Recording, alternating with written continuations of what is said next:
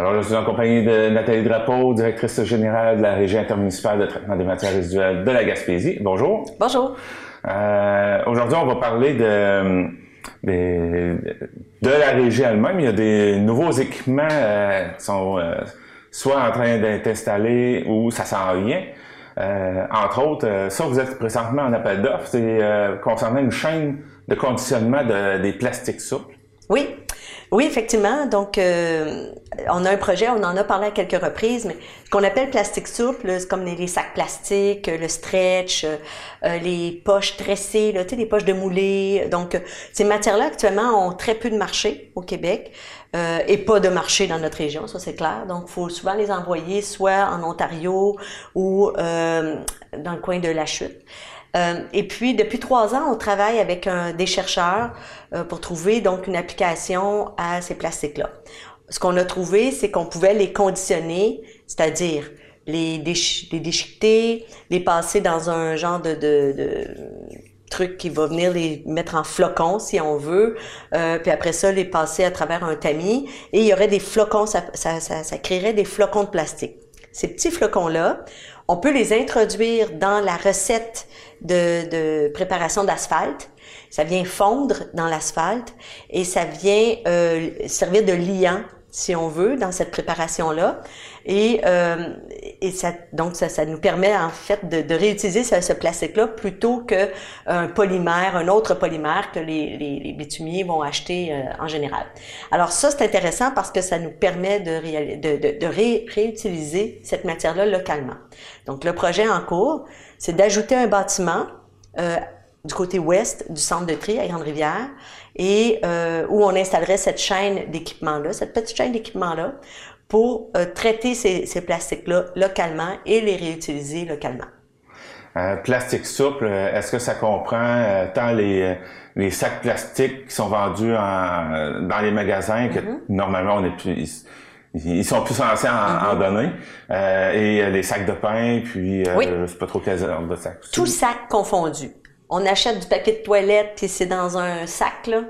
Alors euh, moi ce que je fais c'est tu sais on mettons qu'on achète le 18 rouleaux, je me rappelle plus alors tout ça c'est dans un gros sac plastique. Moi je prends ce gros sac plastique là, je l'accroche dans ma descente de, cave et je mets tous mes emballages plastiques là-dedans. Donc tout ce qui est sac de pain, euh, sac tout sac qui, qui s'étire, tu sais, quand tu mets le pouce, ça s'étire un peu. Tu mets tous tes sacs là-dedans. Et quand c'est plein, tu l'attaches, tu mets ça dans ton bac bleu. Les sacs Ziploc, est-ce que ça peut oui, aussi aller là-dedans? Okay. sacs Ziploc. Euh, ce projet-là va aussi répondre à certaines matières qui actuellement ne sont pas euh, acceptées ou n'ont pas de marché. Tu sais, les, les, les toiles, là, tu sais, les grandes toiles bleues, là, toutes tressées. Là, des bâches. Comme des bâches, euh, oui. actuellement, ça, ça va aux déchets. Alors, avec ce projet-là, ben, on serait capable de les réutiliser pas pour aller dans l'asphalte, mais pour fabriquer du mobilier, du mobilier urbain, comme des planchettes, euh, pour faire des bancs, puis faire des pots de fleurs, puis etc. Donc, euh, pour tous ces plastiques-là, qui représentent peut-être un 15% de ce qui peut arriver au centre de tri euh, dans les arrivages, mais là, on va être capable de gérer ça localement, comme on fait pour le verre. Donc, euh, puis tout ça, ce, ce projet-là, c'est en lien aussi avec euh, le projet de la nouvelle rue commerciale, oui, euh, qui se veut justement euh, plus verte et justement intégrer les plastiques ça, vient de là. Exactement. La ville de Percé a, a manifesté son intérêt dès le début à ce projet-là. Puis eux étaient rendus là, puis ils voulaient absolument euh, qu'on trouve un moyen de s'allier. Et euh, ça fait plus que deux ans qu'on travaille ensemble. Puis il y aura la planche d'essai. Ça va, ça va devenir une planche d'essai. Donc le projet euh, à la ville de Percé. On espère cette année, là, cet automne. Là. Les délais, la, il y a plusieurs choses qui ont bougé dans l'échéancier, mais ça devrait, euh, ça devrait arriver cette année. Là, on est en appel d'offres, en espérant qu'on va recevoir, bon, premièrement, des soumissions. Deuxièmement, qu'elles vont respecter euh, le budget. Mais si tout va bien, euh, l'usine serait en construction cette année. Euh, maintenant, euh, il y a autre chose aussi que, euh, qui va être installée dans vos locaux, c'est une nouvelle chaîne de triage optique. Elle va servir à quoi? Euh, oui, ben ça, c'est la modernisation du centre de tri. Donc, euh, le centre de tri des matières recyclables. Euh, pour ceux qui sont déjà venus visiter, on avait euh, quelques équipements mécaniques, mais c'était, nos trieurs, c'est tous eux autres qui triaient manuellement chacune des matières. Donc, beaucoup de travail et aussi, euh, c'est sûr qu'au niveau de la capacité de production, on était plus limité, on avait juste une ligne. Maintenant, euh, on a un système qui est, euh, qui est très novateur parce que on a un trieur optique qui va être installé là. Un trieur optique, c'est une machine qui reconnaît toutes les matières et qui va les trier selon une recette qu'on est en train, qui sont en train en fait de, de, de, de tester.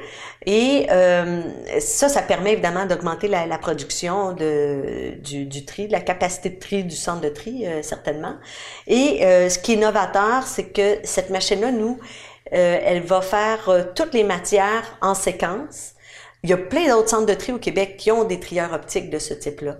Mais souvent, les trieurs optiques vont servir pour une ou deux matières, puis ils vont toujours trier ces deux matières-là. Alors que nous, euh, ça va vraiment tourner en boucle, la matière va tourner en boucle pour être complètement triée par la matière. Nos trieurs, parce que il n'y a pas d'emplois qui vont se perdre, mais d'autres, nos trieurs à ce moment-là vont faire plus du contrôle qualité ou du pré-tri, dépendamment de l'endroit où ils vont être dans, dans l'usine. Et on est en démarrage actuellement. Donc, euh, c'est euh, exigeant, mais c'est aussi très emballant. Là, euh, l'entrepreneur est, bien motivé, mais l'équipe aussi. Là, je regardais hier l'équipe, euh, on, on, a montré un petit peu l'équipement. Là. Puis c'était le fun de voir ces, ces, ces employés-là qui sont là. Il y en a beaucoup qui sont là depuis le début, tu sais, puis qui regardaient ça, puis qui disaient oh wow, hey, on est rendu là. là. C'était, vrai, j'étais vraiment très fière, j'étais contente pour eux autres là, de voir que ça allait s'améliorer. Elle est installée la nouvelle ligne? Elle est installée. Là, on est en période de rodage. Euh, bon, ça, elle, va, elle va trier tout ce qui va passer. Euh, concernant les contaminants, j'imagine qu'elle va être capable de reconnaître aussi. Euh, ben oui, c'est sûr que ça va réduire, ça, ça, va permettre de réduire le taux de contamination parce que ça va repasser plusieurs fois. Il y a, il y a ça. Euh, ceci étant dit, il y a encore des matières qu'on reçoit au, au centre de tri qu'on va retrouver, puis qui vont encore se retrouver aux, déchets parce que ce sont pas des matières recyclables, mais on espère que ça va réduire le taux de, contamination très certainement. Euh, maintenant, euh, euh j'ai écouté l'émission Le Monde à l'envers du 27 mars dernier et il a été question du recyclage. Puis il mentionnait là-dedans que le, à Montréal, euh, le recyclage du verre se ramassait à l'enfouissement. Moi, je me demandais, euh, nous autres, il y a cinq ans, vous avez installé une nouvelle ligne de, revalorisation euh, du verre, vous en faites des granules. Je me demandais où est-ce qu'on en était cinq ans plus tard, quel conseil on peut faire de ça? Ben en fait, nous, on continue, là, puis on manque de verre parce que là, on a plus de demandes que, que, que d'offres, ce qui est très bien. Donc, euh, nous, 100% du verre est réutilisé sur le territoire, euh, sur, beaucoup en abrasif de rue, c'est-à-dire que les villes, les entrepreneurs vont l'utiliser pour venir euh, réduire la quantité de sel ou de sable dans la dans la, la recette d'abrasif de, rue. Euh, donc, ça va être utilisé comme ça. Ça va être utilisé aussi en aménagement paysager. Fait que je vous dirais, c'est peut-être des proportions de, mettons, 30 aménagement paysager, 70 abrasif de rue. Alors, euh, nous, aucun problème pour le verre. Mais j'aimerais rectifier quelque chose sur ce qui s'est dit par rapport à Montréal, parce que ce sont euh, des collègues à moi qui ont, qui ont en, fait, qui ont eu une première entrevue, mais visiblement, l'information n'a pas très bien transité à travers tout le canal de communication. Le verre est pas enfoui. C'est qu'actuellement, à Montréal, il y a, d'autres centres de tri au Québec qui ont des machines qui ressemblent à celles qu'on a ici, mais beaucoup plus grosses. Et cette machine-là est actuellement à l'arrêt pour diverses raisons, parce qu'ils sont en travaux, etc. Alors le verre s'en va chez un conditionneur et le conditionneur fait lui-même le conditionnement du verre. Il n'est pas enfoui. Bon, ce qui a été retenu ou ce qui a été dit, c'est qu'il avait été dirigé vers l'enfouissement, ce verre-là. Mais il n'a pas été dirigé vers l'enfouissement. Donc, c'est un peu, ça, c'est un peu dommage parce qu'on faut toujours comme récupérer tout ça, là.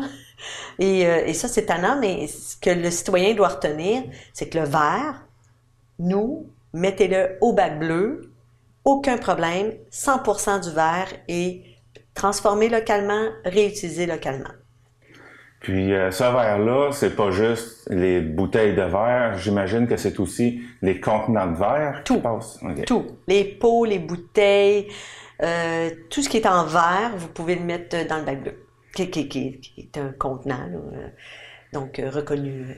Ce qu'on appelle le, le, Pyrex, est-ce que c'est du verre? Est-ce, que ça va... Bon, Le Pyrex, euh, c'est pas... Normalement, c'est pas une matière qu'on accepte parce que euh, ça peut, tu peut avoir une composition un peu différente. Là, l'idée, nous, c'est pas non plus de, de, de briser l'équipement, la machine. Quand vous avez des, des matières pour lesquelles vous vous posez des questions, là, je peux-tu le mettre? Là, je pense que c'est en verre, mais je peux-tu le mettre? Appelez-nous, on va vous clarifier ça. On va même vérifier avec notre équipe qui travaille sur la chaîne du verre. Là, nous, on a une équipe qui est là depuis 2017. Là. Donc, euh, fait longtemps qu'il connaît sa machine. Donc, il va être capable de dire, ah oui, oui, oui, ça, je suis capable de le prendre. Et on va dire, on va, à ce moment-là, on va clarifier auprès du, du citoyen ou de l'entreprise, oui, on peut l'accepter euh, sous ces conditions-là. Est-ce qu'il y a quelque chose que vous aimeriez ajouter? Ben, je pense que sans, sans j'ai pas vraiment de, questions, de commentaires supplémentaires, ne serait-ce que on a un territoire qui bouge, on a beaucoup de projets, on est innovant, puis l'idée c'est toujours pas tant d'aller faire du revenu, mais de réduire les dépenses.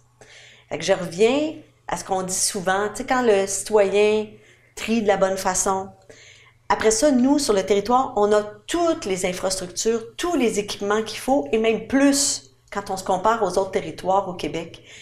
Alors, on a un enjeu de distance qui fait que nos, dépenses de déplacement, de camionnage, de traitement sont plus grandes et notre façon de contrer ces dépenses-là, c'est d'être innovant comme ça pour réduire, euh, faire un circuit court de ces matières-là puis de gérer ça localement. Le verre, le plastique souple, c'est ça notre intention.